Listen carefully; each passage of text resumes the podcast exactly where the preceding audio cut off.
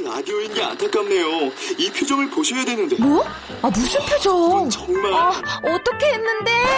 KBS 라디오 7개 채널에서 제공하는 최고급 정보들을 사진과 기사 그리고 영상으로 확인하실 수 있습니다. 읽는 라디오 KBS 라디오 홈페이지 라디오.kbs.co.kr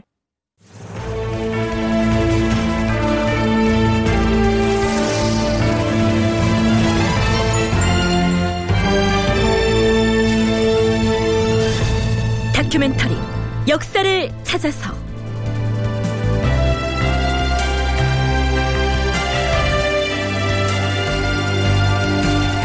제 586편 사화전야 충돌로 치닫는 삼사와 연산군.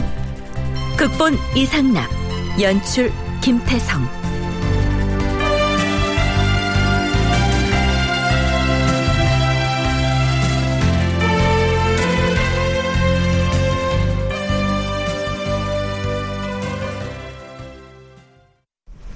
여러분 안녕하십니까? 역사를 찾아서의 김석환입니다. 지난 시간에 우리는 연산군이 폐비윤 씨의 무덤을 이장하고 사당을 세워서 그 칭호를 새롭게 정하는 등 억울하게 사사된 자신의 생모에 대해서 1차적인 추승 사업을 관찰해 나가는 과정을 살펴봤습니다. 이 과정에서 사헌부, 사관원, 홍문관 등 이른바 언론 3사와 국왕인 연산군과의 관계가 시일이 흐를수록 점점 더 심한 갈등 양상을 보여왔다는 사실 역시 확인할 수가 있었습니다. 하지만 이 갈등 양상을 좀 더 들여다보면요. 성종 때부터 본격적으로 관계에 진출해서 사헌부나 사관원의 간관을 담당하거나 혹은 홍문관의 관원으로 발탁된 젊은 청요직 관리들이 세조의 집권 과정을 도와서 공신으로서의 특전을 누려온 훈구 대신들을 공격하면서 비롯된 갈등이기도 하다. 이렇게 해석할 수도 있습니다. 일반적으로는 국왕의 편에 선 그 훈구 대신들을 우리가 훈구파라고 부르고요. 이들의 잘못을 탄핵하는 3사의 관리들을 살인파라고 칭합니다. 본래 사헌부나 사관원 등에 종사하는 대가는 국왕이나 대신들의 잘못에 대해서 간쟁하는 것을 임무로 삼고 있기 때문에 서로 대립하는 것은 아주 당연한 일인데요. 하지만 이들이 성종 말기에 이르러서 이전보다도 훨씬 더 치열하게 격돌하게 된 것은 그럴 만한 계기가 있었습니다. 자, 우선 성신여대 오종록 교수의 얘기 들어보시죠. 성종 말렵에 매우 심해지는 그런 양상을 이제 보이게 됐죠. 그때 이제 결정적인 계기가 되었던 것에 유향소를 다시 설치를 하게 되면서 살인 세력들의 경우에는 이제 자신들의 어떤 이 세력 기반으로서 유향소를 운영할 수 있을 것이다. 라는 희망을 가지고 있었는데 많은 지역의 유향소를 실질적으로 그 지역 경제소를 장악한 이 훈구 대신들의 그 지배 아래 놓이게 되었던 거죠. 그러면서 살인 세력이 훈구 세력의 이 부도덕한 것들을 찍어서 이 비난하는 일들이 시작이 되었고 자, 이 오종록 교수의 얘기 중에요. 경제소하고 유향소라는 말이 나오는데요. 설명을 하자면 이렇습니다. 경제소란 각 지방관청에서 서울에 둔 연락소를 말한다. 그 고을에 호족이나 향리의 자제를 서울에 머물러 두게 해서 중앙관청과 지방관청의 연락 사무를 맡아보게 하였는데 그 자제는 볼모의 성격이 강하였다. 반면 유향소란 지방 수령의 정치를 돕고 백성들의 풍속을 교화하기 위해 설치한 지방자치기관의 하나이다. 중앙조정의 행정명령을 백성에게 전달하고 지방 관리의 횡포를 막고 조세의 부과와 징수를 도와주는 역할을 하였다. 세조 13년에 이시의 난이 일어났을 때 유향소 관련자들의 상당수가 반란에 가담했다는 사실이 드러남에 따라서 유향소가 폐지됐다는 사실은 우리 프로그램에서도 이미 짚어본 바가 있습니다. 그랬는데요. 성종 때에 와서 이 유향소를 다시 설치하자 하는 복설 주장이 제기되지요. 성종 13년 1월 21일에 열렸던 경연에서 지방 관리들의 작폐에 대해서 의논을 하던 중에 사헌부의 관리들의 입에서 유향소를 다시 두자 하는 의견이 제시됩니다. 주상전하, 백성을 가장 심히 괴롭히는 자들이 바로 지방의 관리, 즉 향리들이옵니다. 수령들이 이를 다스려야 하온데 수령들 또한 모두가 어질 수는 없사옵니다. 서울에 각 지방의 경제소가 있다 하나 귀와 눈이 미치지 못하는 곳에서 벌어진 타막 행위는 규명해낼 수가 없사옵니다. 옛 사람이 이르기를 교활한 관리가 한 번 지나가면 달기나 개도 편안하지 못하다고 하였사옵니다. 유향소를 두도록 한 법은 매우 훌륭하였사온데 중간에 이를 폐지함으로 인하여 이러한 큰 폐단이 생겼사오니 다시 세우는 것이 좋겠사옵니다. 신도 그리 생각하옵니다. 요즘 변방에서는 윗사람을 업신여기는 풍속이 더욱 심해져서 백성들이 수령이나 토호들을 가리켜 도둑이라고 하오니 이는 매우 아름답지 못한 풍속이옵니다. 예전에는 유향소를 두어서 풍속을 규찰하여 바로 잡아 싸운데 이제 유향소를 없애버렸으니 시골 풍속이 아름답지 못한 것은 바로 이런 까닭이옵니다. 이처럼 유향소를 부활시켜야 한다고 주장한 사람들은 젊은 청요직 관리들, 즉 사림이었고요. 유향소를 다시 세우는 데에 반대하는 쪽은 훈구 대신들이었습니다. 성종 15년엔 홍문관 출신의 이조 참판 김종직이 또다시 유향소의 복설을 주장합니다. 전하, 유향소를 혁파한 뒤부터 향리의 간사한 관리들이 매우 방자하게 행동하여 백성들의 원성을 사고 있사옵니다. 또한 풍속을 해치는 일이 있더라도 검찰하는 자가 없기 때문에 그 방자한 행동에 거리낌이 없사옵니다. 만약 유향소를 다시 설치하면 그런 경박한 풍속이 종식될 수 있을 것이옵니다. 과인이 유향소를 다시 세우는 일을 대신들과 의논하였는데 대신들은 모두 입을 모아서 다시 세우면 폐단이 더욱 심할 것이다라고 하였기 때문에 의논을 정지하게 한 것이다. 유향소를 다시 세운다 하여도 유향소에 검찰로 삼을 만한 적당한 사람을 그 지역에서 얻을 수만 있다면 다행이겠으나 그렇지 못하면 폐단이 더욱 심해질 것이다. 헌데 전국의 주와 군에 있는 유양소들마다 어찌 모두 좋은 사람을 얻을 수 있겠는가? 전하, 열집 밖에 살지 않는 작은 고을에도 반드시 충성되고 믿어온 인물이 있다고 하였사온데 아무리 작은 고을이라고 하더라도 이치를 할 만한 사람이 한두 사람쯤 왜 없겠사옵니까? 그 지역의 사람들 중에서 잘 골라서 검찰을 맡게 하면 풍속을 해치는 무리가 거의 줄어들 것이옵니다. 설령 유향소에 검찰하는 자가 스스로 폐단을 만든다 해도 그 위에 그들을 다스릴 관찰사와 수령이 있지 않사옵니까? 이러한 논란 끝에 유향소는 서기론 1488년인 성종 19년에 부활됩니다. 하지만 앞에서 오종록 교수가 언급했듯이 이 유향소는 신진사림의 세력 기반이 되지 못하고 결국 경제소와 함께 훈구 대신들의 영향력을 강화하는 그 방편이 되고 말죠. 이때부터 훈구 대신과 사림 사이의 대결 구도가 격화됐다는 것인데요. 여기에서 유향소의 부활을 앞장서서 주창했던 인물이 김종직이었다는 사실을 염두에 둘 필요가 있습니다. 앞으로 우리가 짚어나갈 무오사화의 중심 인물로 등장한 사람이 바로 김종직이었고요. 이 사화로 인해서 목숨을 잃거나 유배를 당하는 등 화를 입는 사람들의 대부분이 김종직의 제자들이었기 때문입니다.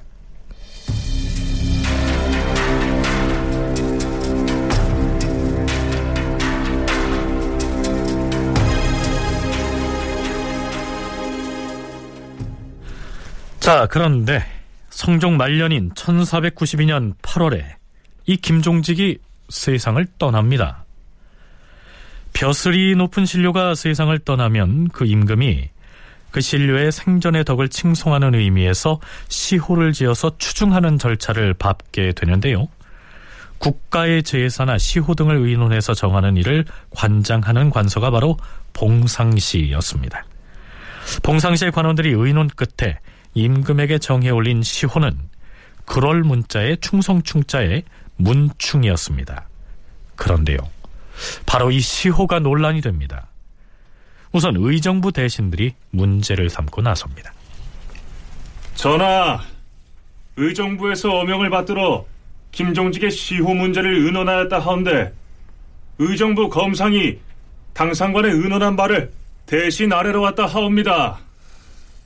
들러하라. 예, 전하.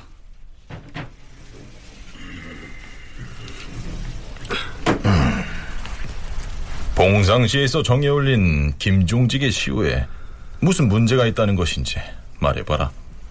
김종직의 시호를 봉상시에서 문충으로 정하여 추종하여 싸운데 우리 조선 건국 이래 이 시호를 얻은 자는 단지 조준 등 몇 사람뿐이옵니다. 김종직이 남긴 업적은 조준 등에게 크게 미치지 못하온데 이는 헛된 미명을 앞세워 잘못 정한 것이옵니다.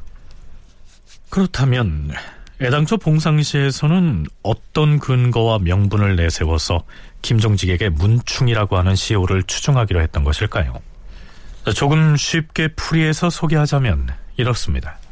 김종직은 유교의 도를 실천하는 데 있어서 언제나 덕과 인에 의거하였다. 그는 충성과 신의로서 공경함을 돈독히 하였으며 널리 학문을 닦아 몸가짐을 예의에 맞게 하였을 뿐 아니라 사람들을 가르치는데 게으르지 아니하였다. 김종직은 청렴하되 소견이 좁지 않고 온화하되 시류에 휩쓸리지 아니하였다. 또한 김종직의 문장과 도덕은 한 세대에 높게 뛰어났다. 이러한 연유로 문충이라고 하는 시호를 올렸던 것인데요. 훈구 대신들과 성종의 생각은 좀 달랐던 모양입니다. 앞에서 의정부의 관리가 이해로 든 조주는 우리가 고려 말 조선 초의 정세를 다룰 때 살펴봤던 것처럼 정도전과 함께 조선 건국 과정에 큰 역할을 했던 인물이죠. 시호는 반드시 실상과 서로 부합하게 정해야 하옵니다. 하운데 김종직의 시호는 그 실상과 부합하지 아니하기 때문에 이를 아뢰는 것이옵니다. 김종직의 시호를 두고 보건대 봉상시에서 시호를 논의하는 과정에 의혹이 있을 것으로 사료되오니 해당 관리를 국문하는 것이 가할 것이옵니다. 음.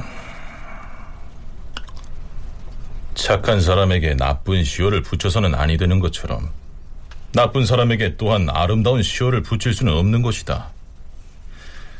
봉상시 관리들이 시호를 의정하면서 자신이 좋아하는 사람이라 하여 바르게 하지 아니하였다면 그 자를 잡아다 국문하여 죄를 다스리는 것이 지당할 것이다. 이렇게 되자 대가는 물론이고 유생들까지 들고 일어나서 김종직의 시호를 바꿀 수 없다고 맞섭니다. 주상전하, 김종직의 시호를 바꾸고 또한 시호를 의논한 봉상시의 관원을 국문하도록 명하시었사온데 신능은 지나친 처사라 여기옵니다. 우리나라에서 문충이란 칭호는 도덕이 높고 사물을 널리 들어서 잘한다 이렇게 해석한 적이 한두 번이 아니온데 김종직이 이 시호를 얻었다고 해서 무슨 문제가 있다는 것이옵니까? 하물며 한 번 정하면 고칠 수 없는 것이 시호이옵니다. 더구나 나이 어린 유생들까지 처벌하는 것은 마땅치 않으니 청컨대 이를 거두시옵소서. 의정부 대신들이 모두 시호가 너무 지나치다고 말하였기 때문에 고치고 국문하도록 명한 것이다. 더구나 유생들이 광망하고 방자한 언동을 하였는데도 지금 만약 벌을 주지 아니한다면 뒷날 그들의 잘못을 어찌 징계할 수 있을 것인가? 전하, 김종직은 잘못한 바가 적은 좋은 사람이라고 할 수 있사옵니다. 예전에 신숙주, 최항, 권근 등은 모두 문충이라고 시호를 의정하지 않았사옵니까? 김종직의 시호를 고쳐서는 아니 되옵니다. 더 이상 말하지 말라. 이후로도 김종직의 시호를 둘러싼 논란이 이어집니다만 이 정도만 거론하기로 하죠. 자 오종록 교수의 얘기 이어집니다.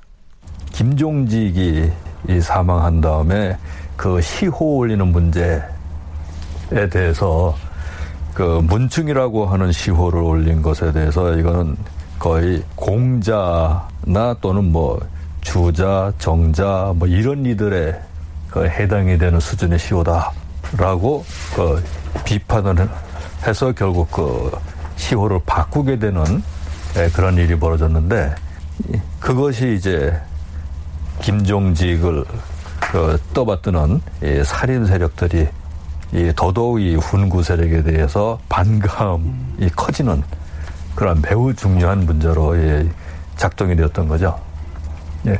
그리고는 그 실제로 저 연산군이 즉위한 다음에 그 시기에 이제 노사신이라거나 뭐 이런 이들과 예, 관련이 되어서 훈구 세력과 살인 세력 사이에 그 대립이 매우 심각한 감정 대립을 보이는 예, 그런 상황으로 이제 전개되었는데요. 결국 김종직의 시호는 그럴 문자에 간소하다라고 할 때 쓰는 대쪽 간자를 써서 문간으로 고쳐져서 추증이 됩니다. 학문이 넓고 행동이 검소했다 정도가 되겠죠. 그러니까 사헌부 사관원 홍문관 등 3사로 상징되는 살림 세력과 훈구 대신들과의 관계는 이미 성종 말부터 매우 악화된 상황이었던 것입니다. 어찌됐든 앞으로 무오사화를 탐색하기 전에 김종직 이 이름 석자를 일단 기억해둘 필요가 있습니다.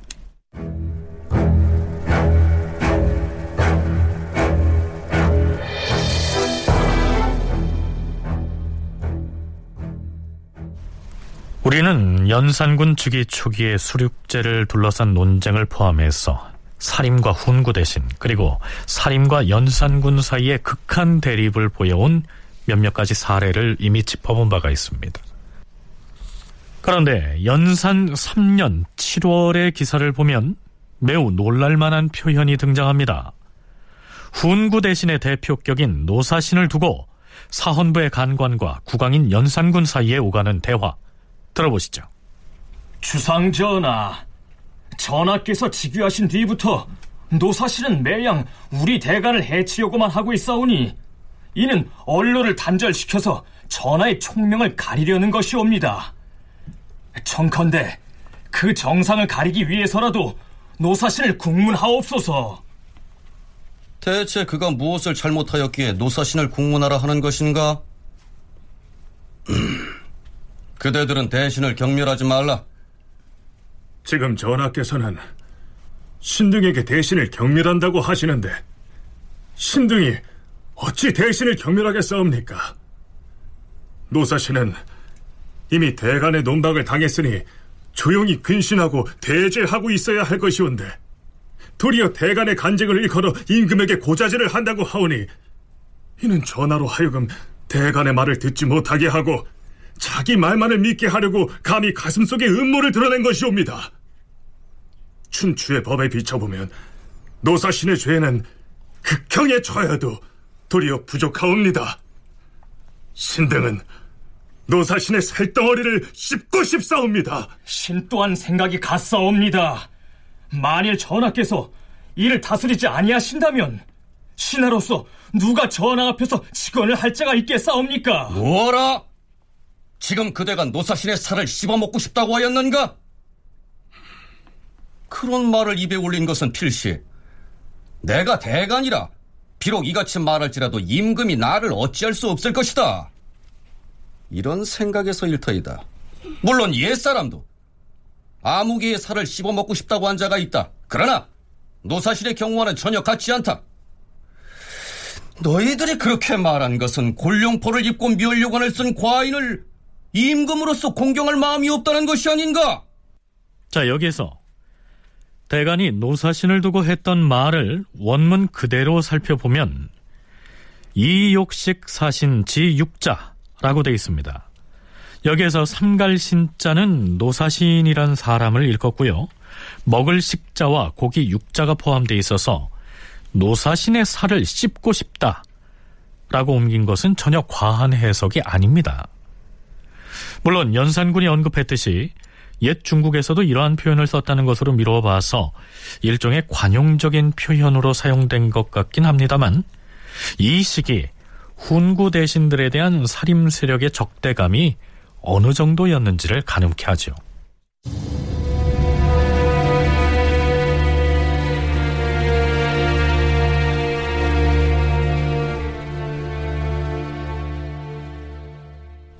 자, 이번엔 연산군과 사림과의 갈등 관계가 급격히 악화된 상황을 짚어보겠습니다. 재위 3년째인 1497년 섣달 18에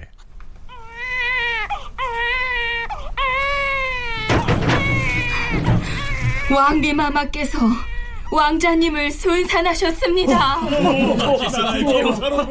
주상 전하, 국본이 탄생하시었사옵니다.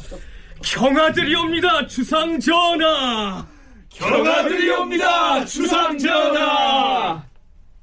국본, 즉 장차 보위를 물려받을 왕자가 태어난 것은 분명 왕실뿐만이 아니라 국가적인 경사지요.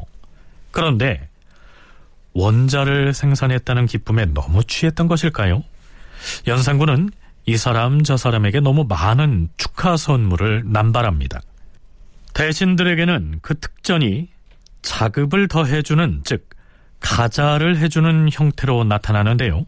쉽게 말해서 벼슬의 품계를 마구 올려주는 방식으로 인심을 썼다는 얘기입니다. 자 우선 경희대 한춘순 교수의 얘기 들어보시죠. 원자가 탄생을 했으니까 연산군이 굉장히 그 외로운 마음에 인간적으로 굉장히 기뻤을 것 같아요. 그게 뭘로 표현이 되냐면 이중 삼중으로 여러 사람에게 가자를 막 주는 겁니다. 호봉을 막 높여주는 거죠. 요즘 말로 하자면. 그러니까 이게 문제가 될 수밖에 없지 않습니까? 이게 이제 가자를 남발하면 이게 그 정상적인 인사 행정이 이루어질 수 없으니까요. 이걸 가자를 문제 삼아서 대사헌 대사관이 막 비판을 하니까 그럴 때마다 연산군은 매번 국본을 강조하며 이제 더 거칠어집니다. 죄가 배어도 용서되지 않으니 마땅히 극형을 받아야 된다. 라고 그건을 쏟아냅니다. 이렇게 말한 적은 뭐 참한다. 이건 어머니와 관련돼서 이런 말을 한 적은 있지만 이렇게 그건을 대간에게 쏟아냅니다. 자, 그 상황을 들여다보죠. 연산 3년 12월 25일 임금이 어명을 내려서 홍귀달, 신수근, 김흥수, 하종해, 김효강, 박성림 등에게 각각 한 자급을 더하게 하였다. 대사관을 비롯한 사관원의 간관들이 가자를 남발해서는 아니 된다고 상언하였으나 임금은 듣지 않았다. 지금 그대들은 과인이 내의원에 내린 상도 역시 너무 과하다고 이러는 것인가? 전하, 원자의 탄생은 실로 막대한 경사이옵니다. 하지만 대신의 작업을 올려주는 일은 군주의 덕으로서 해야 마땅하옵니다. 미미한 공으로서 하는 것은 부당하옵니다. 부당하다? 부당하다?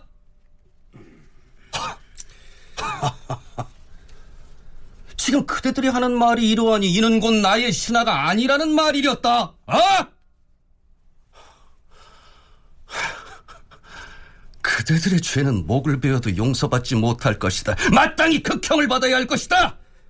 전하, 원자의 탄생은 실로 종묘 사직의 복이오니 온 나라 신민이 누구인들 이 경사를 기뻐하지 않겠사옵니까? 하온데 전하께서는 서울과 지방에 사면령을 내리신 데 이어서 또한 문무백관의 계급을 더해 주시고 계급이 더 올라갈 데가 없는 고관들에게는 그 자식에게 품계를 올려주게까지 하셨사옵니다. 지금에 와서는 또 약방의 의원들에게 포상을 하여 각각 한 자급을 높여주셨사옵니다. 그들이 산실을 간호하는 것은 정해온 임무였고 또 신하로서 맡은 직분에 당연히 할 일이므로 공로가 따로 있다고 여기어서 자급을 청구해 주는 것은 불가하옵니다. 만약 조금 공로가 있다고 인정되면 단지 상을 내리는 것이 옳습니다. 더구나 재상의 직급을 올리는 일은 마땅히 어짐과 덕으로 해야 하는 것인데 어찌 이런 일로서 자급을 올린단 말씀이옵니까? 지금 전하께서 신등에게 하교하시기를 당연히 극형을 받아야 한다 하였사옵니다. 신등의 죄가 차명에 처할 정도에 이르렀다 하셨사오니 우리는 이제부터 직위에 나갈 수가 없사옵니다. 연산군으로부터 참형, 즉 목을 베어버리기에 마땅한 죄를 지었다는 그건을 들은 대가는 직임을 거부하고 집단 사퇴를 하겠다고 맞섭니다. 그런데 이때요.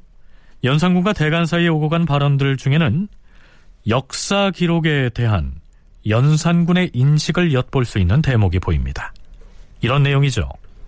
지금 과인이 원자 탄생과 관련하여 은사를 내린 것은 그것이 나라의 큰 경사이기 때문이라고 하였다. 천지가 뒤집혀도 그대들의 말은 받아들이지 아니할 것이다. 전하, 자고로 임금은 발언을 쉽게 해서는 아니 되는 것이옵니다.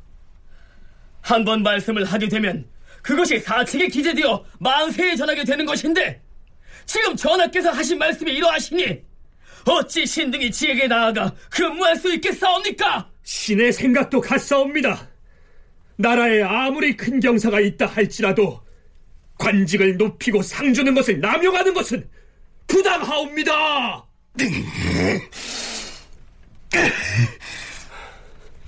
장차 보위를 이어받을 국본을 위해서 그런 것이라 하였거늘 그대들은 차라리 국본이 없는 것이 옳다는 것인가?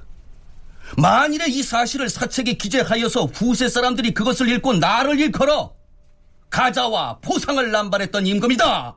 라고 하여도 나는 결코 두렵지 아니하다! 지금 그대들의 직책을 모두 교체해버리고 죄를 무겁게 다스려도 가하겠지만 당장은 그렇게 할 생각이 없으니 다시 하려지 말라! 사책, 즉 실록에 그러한 내용이 기록돼서 후세 사람들이 읽고서 뭐라 해도 신경 쓰지 않겠다. 이런 얘기입니다. 불과 몇 달 뒤에 연산군이 역사 기록인 사초의 내용을 문제 삼아서 살인파로 분류할 수 있는 청요직 관리들을 무자비하게 숙청했으니 사책에 무엇라고 기록되든 두렵지 않다 하는 그의 발언이 예사롭게 들리지가 않습니다. 어찌됐든 이 과정에서 국왕인 연산군과 언론기관인 대간의 관계가 매우 긴장되게 전개가 되는데요. 어쩐 일인지 이 국면에서 의정부 대신들의 목소리가 거의 들리지 않는다는 사실 이것이 좀 이상하지 않습니까? 주목할 것은 연산군의 개인적인 지향 자체가 상당히 전제적인 왕권을 지향하는 것 같은 그런 모습은 충분히 읽을 수가 있고 그 다음에 또 하나 더 중요한 거는 그런 군주의 개인적인 정치적 지향을 방조하는 세력들이 예, 있었다는 그 사실입니다. 그만큼 그거는 군주의 과 같은 전제적인 지향은 어느 군주나 아마 다 가지고 있는 그런 지향일 것 같습니다. 군주의 자리에 있을 때 자기의 뜻대로 정치를 하고 싶은 그 연산군이 멍청한 왕이 아니니까 이건 성종의 뒤를 이은 그런 왕으로서 정치적인 능력이 있는 왕이니까 자기 정치적인 포부를 펴기 위해서 자기의 권력을 강화하고자 하는 그런 모든 왕이 다 가지고 있을 건데 그럴 때 신하들이 어떤 태도를 취하느냐 그건 굉장히 중요한 문제거든요. 그런데 이 연산군의 그런 전제적인 왕권 지향을 주위에서 방조하고 나중에 되면 이용하는 그런 세력이 생기게 된다는 거죠. 자, 인제대학교 김은식 교수의 얘기 들어봤는데요. 이 시기에 연산군은 전제적 왕권을 지향해 나가고 있었고 거기에 반발하는 세력은 청요직 관리들인 대간들이었죠. 이 상황에서 의정부의 정승들을 비롯한 훈구 대신들은 연산군의 그러한 전행을 방조하거나 혹은 기회를 엿봐서 이용할 궁리만 하고 있었다는 얘기입니다. 민음사판 한국사의 저자 중 한 사람인 송웅섭은 이렇게 기술하고 있습니다.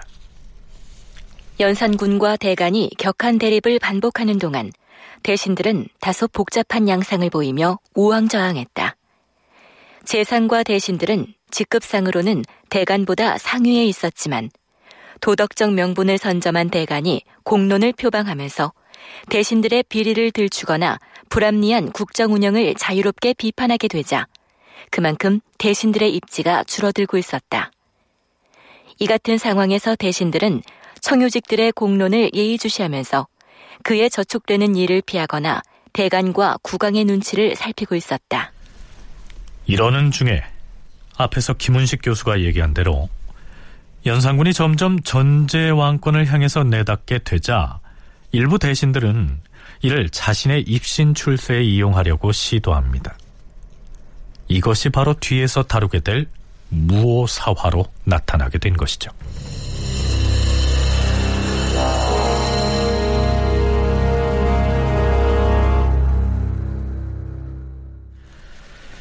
사화가 일어나기 50여일 전인 연산 4년 5월 대간과 연산군의 관계를 더욱 악화시키는 일이 벌어집니다. 국왕인 연산군 자신이 모종의 청탁 사건에 연루된 것이죠. 해당 실록 기사는 이렇습니다. 연산 4년 5월 23일 왕은 내간과 사관을 보내어서 형옥을 살피게 한 다음 죄수들의 죄목을 기록하게 하였다. 그리고는 최말동을 비롯한 13명의 죄수를 특별히 석방하게 하고 이렇게 전교하였다. 이 사람들을 아무리 국문하여도 끝내 죄상이 드러나지 아니할 것이니라. 틀림없이 이들 중에는 형장에 잘못 걸려든 자가 있을까 염려되니 석방해주라. 그리고 또 시전 상인들에게 권유하여 거두어들인 화물의 수효를 물어서 아뢰도록 하라. 전부터 최말동 등은 경성의 큰 상인들이었는데 황선남과 더불어 시전을 침해하여 포목을 마구 거두어들였다. 불사에 사용하기 위함이었다. 그래서 사원부에서 그들을 잡아가두고 국문하여 그 죄를 다스리고자 하였으나 임금이 특명으로 석방을 하도록 명한 것이었다. 불법으로 포 같은 것을 거두어서 불사를 행하려던 최말동을 비롯한 큰 상인인 13인 등을 사원부가 불법이니까요. 사헌부가 구금을 합니다. 사헌부가 구금을 했는데 예, 연산군이 청탁을 받고 석방을 해줍니다. 그러니까 사헌부가 가만히 있지 않지요. 석방 의도를 의심한 대간에게 이때도 연산군은 군약 신강한 무희망한 조짐이라며 맹 비난을 합니다. 갈등에 고립하시는 거죠. 이건 왜 그러냐 하면 창피하잖아요. 실제로 청탁을 받고 풀어준 거거든요. 근데 대간이 어떻게 알았는지 귀신같이 알았어요. 자, 이 문제를 두고도 연산군과 대간 사이에 격한 말들이 오고 가는데요. 간추려서 소개하자면 이렇습니다. 전하, 이 무리들이 시전에 소속된 상인들을 침해하였으니 그 죄가 진실로 가볍지 아니하옵니다. 그중 일곱 사람은 옥중에서 제멋대로 쓰고 있던 칼을 끌렀으니 석방하는 것은 아니 될 일이옵니다. 그대들이 만일 이 나라에 임금이 있다고 여기면 내 말을 따를 것이다. 만일 임금이 없다고 여긴다면 그대들 생각대로 하라. 군주가 말한 바를 만약 신하들이 듣고 따르지 않는다면 이는 아비도 없고 임금도 없는 오랑캐들과 무엇이 다르겠는가? 전하, 이 무리들이 범한 죄가 지극히 중하온데 특별히 석방을 하도록 명하시는 것은 매우 불가하옵니다. 기나지도 아니한 일로 죄목을 만들어서 그들을 오랫동안 감옥 속에 가두어두면 민심이 또한 동요하지 않겠는가? 지금 신등이 아는 것은 개인의 의견이 아니오라. 사원부 전체의 뜻이온데 전하께서 신등을 향해 전교하시기를 아비도 없고 임금도 없다면 오랑캐들과 무엇이 다르냐 라고 하시니 신등은 모두 맡은 바 직책을 그만두겠사옵니다. 이것이 무슨 종묘사직에 관계되는 일도 아니지 않은가? 비록 그들을 석방한다 해서 크게 문제될 것이 없을 터이다. 과인의 말이 옳은데 너희들이 도리어 피엄하기를 청한다면 그것이야말로 불가한 일이다. 신등의 소견으로는 이 일이 종묘사직과 관계가 있다고 생각하옵니다. 큰 상인들이 큰 죄를 범했는데도 다스리지 아니하면 형정이 문란해지고 형정이 문란하면 나라가 위망에 이르게 되옵니다. 최말동 등의 일은 임금인 내가 명하여 석방하도록 하였는데 너희들이 따르지 아니하고 있으니 다른 날 경연에서 무슨 면목으로 나를 보려고 그러느냐? 전하, 비록 훈척 대신의 죄라도 특사하는 것은 불가하온데 하물며 이런 상인 무리에게 어찌 법을 굽혀서 사사로이 용서해 줄 수 있사옵니까? 나는 사람 목숨이 끊어질까 염려됨으로 석방하게 한 것인데 너희들이 이처럼 따르지 아니하니? 그래, 너희들 마음대로 하라. 전하! 너희들이 대간으로서 이른바 시비를 다툰다는 것은 무엇을 이루는 것이냐? 내가 임금으로서 만약 농사철에 토목공사를 크게 일으킨다면 그때는 너희들이 와서 임금과 다투는 것이 또한 가하겠지만 이 일은 그렇게까지 하지 않아도 되는 일이다. 설사 훈척 대신이라 할지라도 죄를 지은 정상이 현저하면 법을 굽혀 은혜를 펴서는 아니 되는 것이온데 하물며 시정 상인의 범행을 기필코 놓아주려 하시니 외간 사람들이 의심을 아니할 수 있겠사옵니까? 지금 그 말은 내가 청탁을 받고 들어주었다고 이러는 것 같은데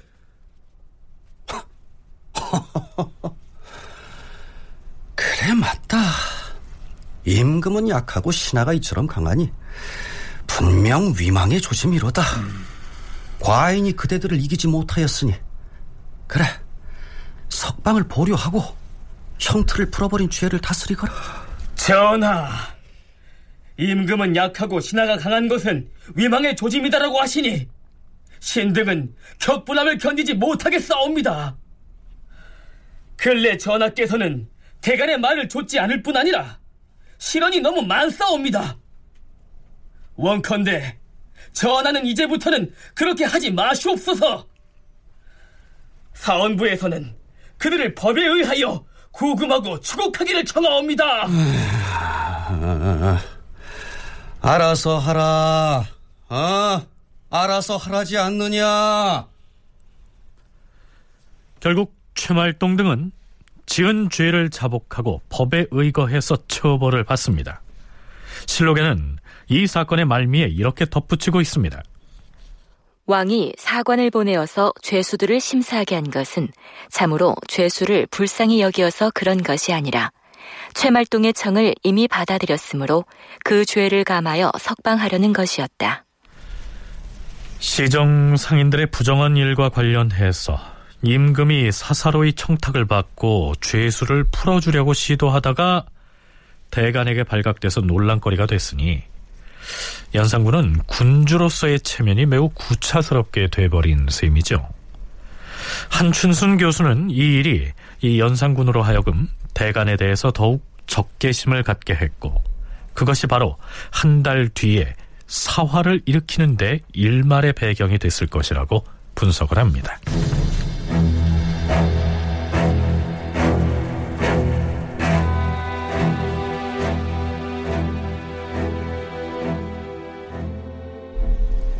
사화가 일어나기 사흘 전인 연산 4년 7월 8일 요즘 대관들이 전화를 대한 태도가 썩 좋지 않아요. 다들 경상도 소식 들었습니까? 경상도 소식이라니요? 경상도에서 무슨 일이 있었다는 게요? 아니, 어서 말해보시오. 지금 경상도 17개 고을에 사흘 동안이나 지진이 나서 백성들이 불안에 떨고 있다고 합니다. 17개 고을에 사흘 동안이나요? 하하, 이런... 이 어떤 고을에서는 하루에 네 번씩이나 지축이 흔들거렸답니다. 어, 어찌 이런 재변이 있지? 작년엔 홍수가 나서 농사를 망쳤는데 그뿐인가? 재작년엔 벼락이 떨어져서 사람이 상하는 일이 있었어요. 자 이렇게 되자 언관들이 가만히 있을 리가 없었겠죠. 홍문관 부재학 이세영이 즉시 상소를 올립니다. 홍문관 부재학은 연산군이 즉위한 이후에 연이어서 일어나고 있는 제2현상의 원인이 연산군이 정사를 잘못 살폈기 때문이라고 공박을 하고 있고요. 특히 대간의 간언을 무시하고 경연에 나가기를 꺼려하는 점을 지적하고 있습니다. 이에 대한 연산군의 대답은 이렇습니다. 임금이 경연에 나가는 것은 중요한 일을 터이다. 그러나 내 몸도 또한 중하지 아니한가? 지금 만약에 억지로 경연에 나갔다가 내 몸의 병을 더 키우게 되면 그때는 어찌하겠는가? 몸이 안 좋으니까 경연에 못 나가겠다는 얘기입니다. 명지대학교 이근호 교수의 얘기 들어보시죠.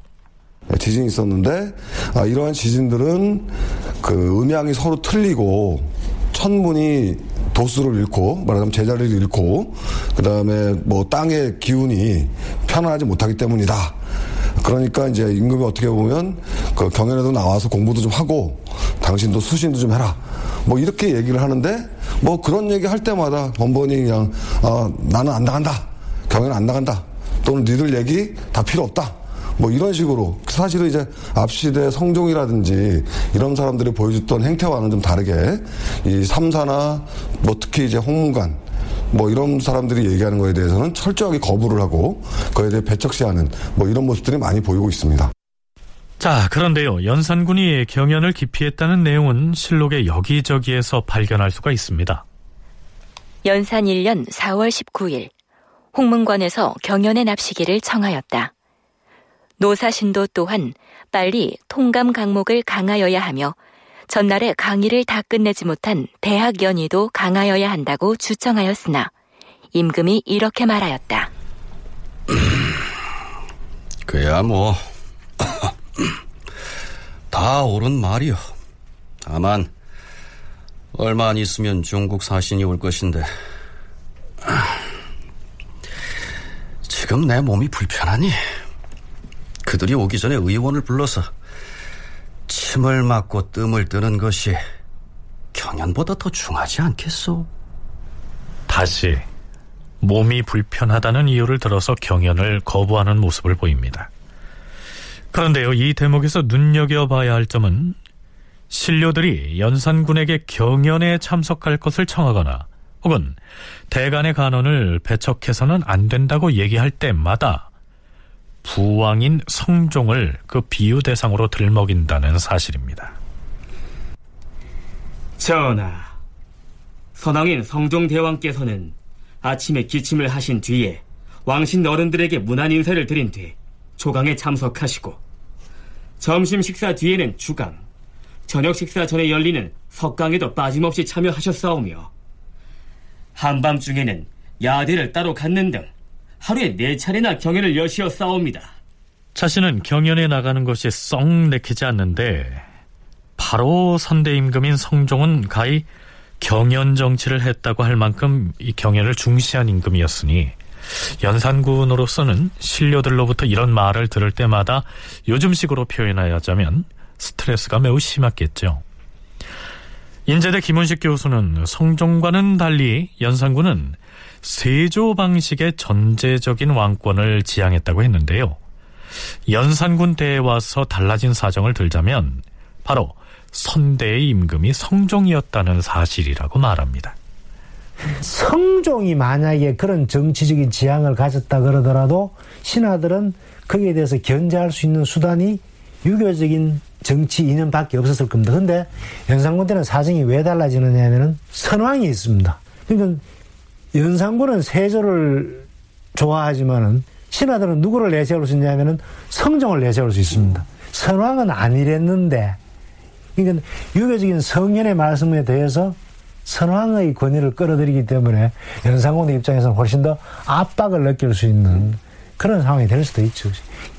그렇더라도 이 시기 정치적 상황은 저는 그렇게 뭐 정상적인 그런 상황이 아니었나 그렇게 생각이 됩니다. 하지만 사화가 일어나기 전까지의 상황은 비록 대간과의 대립이 심했긴 했지만 그래도 상식적인 범주를 크게 벗어나지는 않았다는 얘기입니다. 그렇다면 연산군은 신료들이 자꾸만 부왕인 성종과 자신을 비교할 때 뭐라고 반응을 했을까요? 전하, 성종께서 즉위하신 초기에는 대간이 어떤 일을 논하면 즐겁게 들어주실 뿐만 아니라 또 보상을 하여 주시기도 하시거나 당상관으로 올려주심으로써 강직한 사기를 배양하셨사옵니다. 또한 대간이 나란 일을 간언하다가 견책을 입은 자가 한 사람도 없었으므로 26년 동안에 대간이 모두 할 말을 다 하고 숨기지 아니하였사옵니다. 최근에 전하께 상소를 올린 대관도 역시 성종 때 배양된 이들이옵니다. 하온데 전하께서는 즉위하신 초기에 한 가지 일도 대간의 말을 쾌히 들어주심이 없고 오늘날에 이르러서는 심지어 옥에 가두어 직무를 파하게 하심으로써 강직한 선비들의 언론을 꺾으려고까지 하시니 신들이 깊이 걱정되는 것은 대간이 또다시 성종을 들먹이면서 이렇게 간했을 때 연산군의 반응이 흥미롭습니다. 이렇게 받아넘기죠. 그대들은 나에게 옛 중국의 요임금과 순임금처럼 되기를 원한다면서 내가 성종보다 못하다고 말하고 있다. 물어 사람의 기질은 그 청탁이 다 다른 법이니 내가 성종과 어찌 같을 수가 있겠는가? 선왕인 성종께서는 어질기 때문에 그와 같이 하였는지 모르겠지만 나는 어질지 못하니 당연히 대간을 추국해서 죄를 주어야겠다. 됐는가? 특히 연산군은 주기 초에 대간과 더불어 성균관의 유생들까지 들고 일어났을 때 이렇게 말하죠. 선왕께서 유생들을 죄 주지 않았기 때문에 이러한 능상의 풍습이 생겨난 것이다. 사안마다 대간 등의 의견을 받아들인 뒤에야 처리한다면 도대체 임금의 권한은 어디에 있겠는가? 부왕인 성종이 대간 등의 의견을 매번 너그럽게 받아들이고 있는 바람에 윗사람인 임금을 능멸하는 능상의 풍습이 생겨났다 하고 비판하고 있습니다. 앞으로 자신은 그렇게 하지 않겠다는 뜻으로 읽힙니다.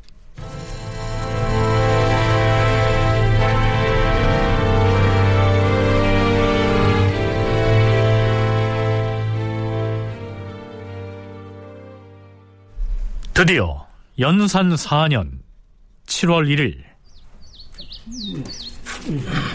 아니, 대감들께서 어인일로 한꺼번에 승정원으로 조상 전하를 배알하려고 왔으니 전에 올리시게.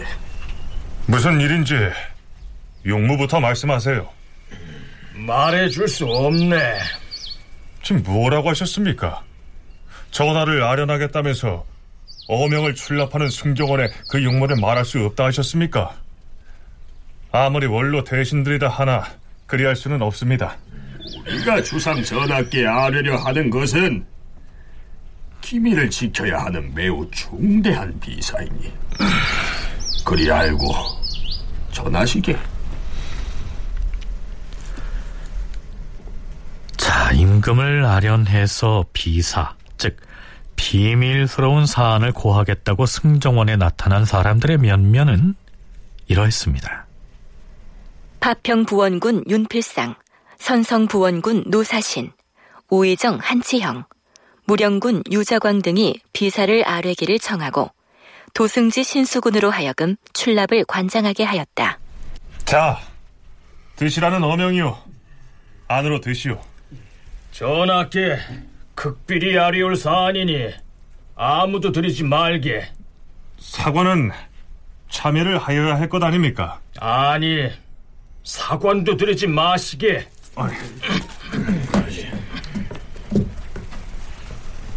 그들은 사관조차도 참여하지 못하게 하였다. 그러자 사초를 담당하는 예문관 검열 이사공이 반드시 참여하겠다고 청하였으나 뜻을 이루지 못하였다. 윤필상, 노사신, 한치형, 유자광 등의 대신들이 도승지인 신수군을 통해서 비밀리에 임금을 아련하기 위해서 들어갔는데요. 대체 그들이 임금에게 보고하겠다는 비사라고 하는 것은 어떤 일일까요? 그 내용은 어명을 출납하는 승정원의 승지들조차도 알 수가 없었습니다. 한참 동안 무슨 얘긴가를 비밀리에 나눈 뒤에 드디어 어명이 떨어집니다. 의금부 경력 홍사호와 도사 신극성에게 어명을 받들라 이르라. 이윽고 의군부 경역 홍사우와 도사 신극성이 명령을 받들고 경상도로 달려갔는데 사람들은 무슨 일인지 도무지 알지를 못하였다. 그렇다면 그 네 사람이 임금인 연산군에게 고한 비밀스러운 사안이란 어떤 내용이었을까요? 왜 비사라고만 밝혔을까요? 명지대 이근호 교수의 얘기 들어보시죠. 기록에 비사라고 돼 있어서 당장 그 기록이 무슨 의미인지 또는 무슨 내용인지는 정확하게 저희가 알 수는 없습니다. 아, 다만 이제 그 뒤에 벌어지는 일들을 통해서 저희가 추정을 해볼 수가 있는데 결국 이제 비사가 아랜 직후에 그 경상도로 그 관원을 보내서 결국 김일성을 체포하라 뭐 이런 얘기들이 나오지 않습니까? 이제 결국 그런 것들은 결국 김일성의 사초에서 뭔가 발견이 됐다라고 하는 얘기가 될 수가 있는 것이고요. 어, 그래서 흔히 아마 이 비사라고 하는 것은 추정컨대 아마 사초 얘기 우리가 흔히 얘기하는 조이제문을 비롯한 김일성의 사초를 언급하지 않았을까 뭐 이렇게 생각이 들고요. 네, 이건호 교수의 얘기 중에 사초 운운의 얘기가 나왔는데요. 이것은 뒤에 전개되는 사건을 참조해서 그런 얘기가 오갔을 거라고 추정하는 것이지요. 정확하게 어떤 얘기가 오갔는지를 확정할 수는 없습니다. 앞에서 연산군을 아련해서 비밀 얘기를 나눈 네 사람을 일컬어서 편의상 대신들이라고 했는데요. 사실 그 당시에 유자광은 대신의 지위에 있진 않았습니다. 무오사와의 전개 과정을 탐색하는 중에 상세히 언급하겠지만 임금을 만나러 간 문제의 사인 중에서 우리가 주목해서 지켜봐야 할 사람은 단연 유자광입니다. 이 시기에 유자광이 어떤 처지였는지 오종록 교수로부터 들어보시죠. 예, 성정 때 한명회에 대해서 그 걸고 넘어졌다가 이제 예, 그것이 무고이다라고 하는 형태로 처리가 되면서 예, 그러면서 예, 법조문상으로는 그 사형을 당하도록 되어 있었는데 결국 처벌을 좀 예, 약화시켜서 이제 살려두었다가 그 뒤에 이제 풀려나서 다시 관직에도 나오고 할 수 있게 된 예, 그런 상태였는데 예, 자신이 이제 다시금 그 이제 기회를 잡았다고 이제 생각을 하고서 이제 적극적으로 나서게 되는데 전체적인 관직의 수준으로 본다면은 그 앞에 두 사람하고는 예, 현저한 차이가 있는 예, 그런 상태였던 것인데 오히려 이제 일이 진행이 되는 과정에서는 그 두 사람을 제쳐놓고 오히려 이제 유자강이 앞장서서 일을 처리해 나가는 예, 그런 상황으로 전개되었던 것이죠. 어찌됐든 바로 그 네 사람과 연산군과의 비밀 회동을 출발점으로 해서 무오년의 사화, 즉 무오사화가 만들어집니다. 윤필상을 비롯해서 도승지 신수군까지 이 다섯 사람이 사전에 어떤 밑그림을 그려가지고 임금에게 고했는지 아니면 연산군이 미리 계획을 세우고서 주도적으로 일을 꾸민 것인지 그것도 아니라면 유자광이 모종의 실마리를 잡고서 그걸 큰 사건으로 키운 것인지는 알 길이 없습니다. 여기에서 그 네 사람 중에 지위가 가장 낮은 유자광을 주목해야 한다고 말한 것은요. 그가 이미 예종 시기에 남이의 옥사를 꾸며서 남이를 죽게 만들고 그 사건을 자신의 입신 출소의 발판으로 삼았던 달리 표현해서 모사에 능한 인물이었기 때문입니다. 자, 그렇다면 의금부의 관원들은 어명을 받고 경상도로 출동해서 어떤 임무를 수행하게 될까요? 이때가 성종실록을 편찬하던 시기였는데요. 그들에게 내려진 어명은 성종 때의 사관으로 활동했던 김일손이란 사람을 잡아오라는 것이었습니다. 한편 연산 7월 10일 실록청의 당상관은 김일손이라는 자가 성종대왕 제위 때에 작성하였던 사초를 모두 가지고 들어오라. 주상전하, 예로부터 임금은 사초를 볼 수가 없게 돼 있사옵니다. 임금이 만약 사초를 보게 되면 후세의 사관들이 직패를 할 수가 없기 때문이옵니다. 김일손의 사초를 즉시 하나도 빠짐없이 가지고 오라 하지 않았는가? 주상전하, 신이 성종실록의 편찬을 책임 맡은 사람으로서 여러 사관들로부터 거둬들인 사초를 모두 보았사옵니다. 그리하여 김일손이 초한 사초의 내용을 모두 알고 있사옵니다. 하오니 사초를 드리라 하지 마시옵고 김일손이 쓴 사초를 가지고 오라 하지 않았는가? 다큐멘터리 역사를 찾아서 다음 주이 시간에 계속하겠습니다.